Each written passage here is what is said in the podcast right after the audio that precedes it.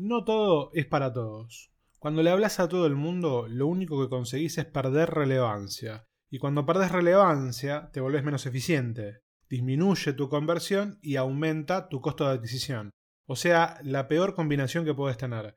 Te cuesta más conseguir contactos y a esos contactos que conseguiste te cuesta más venderles. La solución, contexto y personalización. En este episodio de Detrás del Algoritmo vamos a hablar de contexto y sistema de publicaciones. En este podcast vamos a hablar de comercio electrónico, marketing y transformación digital. Juntos haremos que tu negocio alcance el máximo nivel. Mi nombre es Mariano Sirena y esto es Detrás del Algoritmo.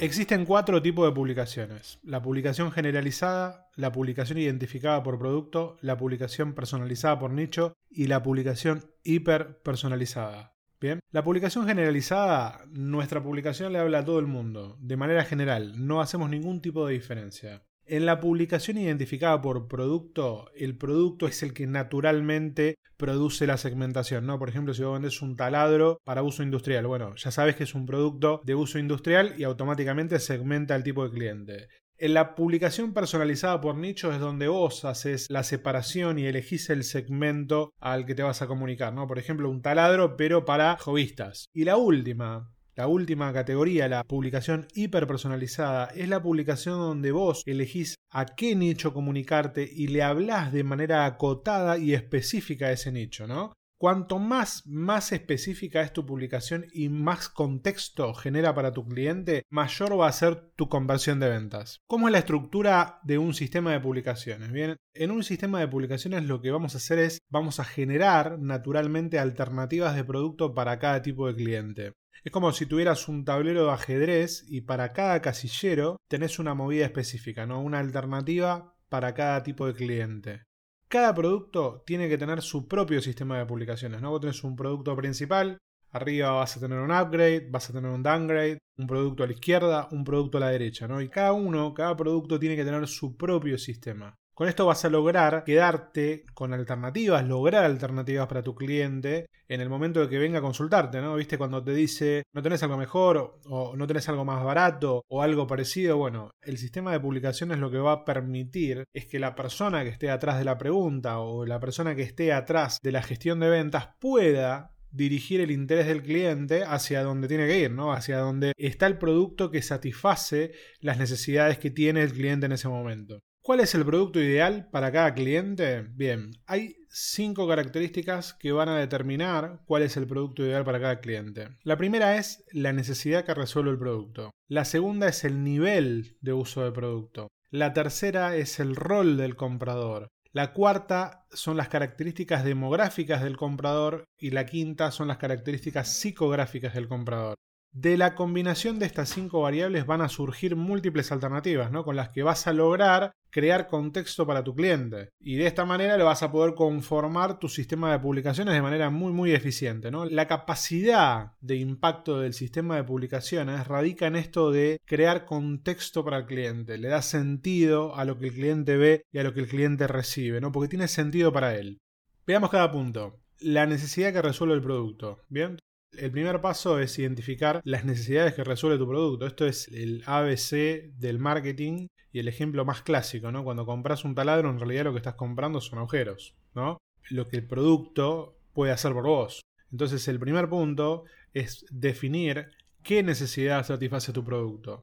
El segundo nivel, el segundo paso, es definir el nivel de uso del producto, ¿no? Va a tener un uso eventual, un uso recurrente, va a ser para un usuario amateur o un jovista o va a ser para un usuario profesional. Bien, vas a comprar un taladro para colocar un estante o sos carpintero y necesitas usarlo todo el tiempo. Bien, entonces, segundo paso, nivel de uso de producto. El tercer nivel o el tercer eh, punto de vista es el rol del buyer, ¿no? el rol del comprador. ¿Quién es la persona que compra el producto? ¿Es para regalar el producto? ¿Es para uso propio? ¿Es para otra persona? ¿Es una persona que trabaja en compras en una empresa y está buscando hacer una compra para poder abastecer las herramientas de la empresa? Bueno, es importante entender el rol del buyer, ¿no? El rol de la persona que está comprando porque a veces no necesariamente el que compra el producto es el que lo usa, ¿no? Y entendiendo cuál es el rol de la persona que está comprando, me va a poder a mí ayudar a entender cuáles son las necesidades que tiene que cubrir, ¿no? Por ejemplo, si vos lo vas a regalar, vas a querer quedar bien. El último punto, o los últimos puntos, son las características demográficas y psicográficas del cliente, ¿no? En el punto de las características demográficas, lo que tenemos que responder es quién es la persona que compra, ¿no? ¿Dónde está? ¿Es una ama de casa de 40 años que vive en Bahía Blanca o es un señor de 55 que vive a una moto del, del local, en el barrio donde yo estoy vendiendo?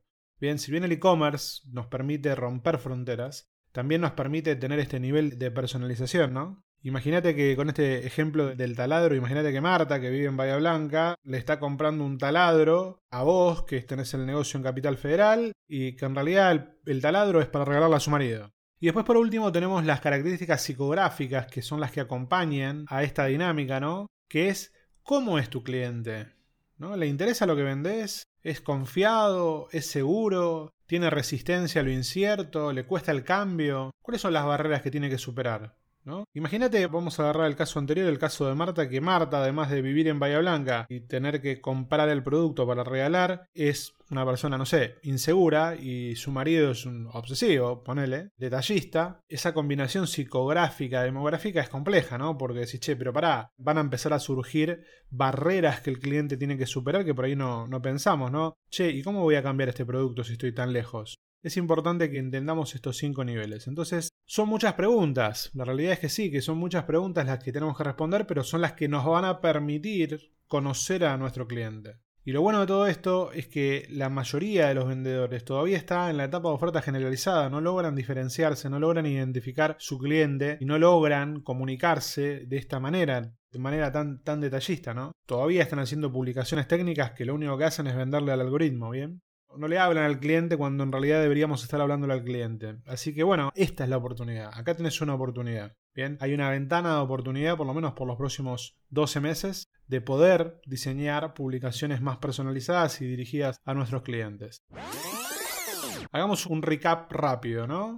Claramente no todo es para todos. Tenemos que aprender a crear propuestas dirigidas, propuestas que tengan contexto para los clientes. Hay como cuatro niveles de publicaciones, las publicaciones generalizadas, las publicaciones identificadas por producto, las publicaciones personalizadas por nicho y las publicaciones hiperpersonalizadas. Para poder atender esto tenemos que crear sistemas de publicaciones que nos permitan llevar al cliente entre nuestras distintas publicaciones según sus necesidades y que para identificar nuestro cliente o el cliente para cada publicación necesitamos resolver primero cuál es la necesidad que resuelve el producto, segundo cuál es el nivel de uso del producto, tercero cuál es el rol del comprador, cuarto cuál es la característica demográfica del comprador y quinto cuál es la característica psicográfica del comprador. A partir de todo esto yo voy a poder dirigir una oferta o voy a poder diseñar una publicación hiper hiper, personalizada. Y claramente esta es mi ventana de oportunidad porque la realidad es que la mayoría de los vendedores todavía están en la etapa del el paradigma técnico de la comunicación genérica.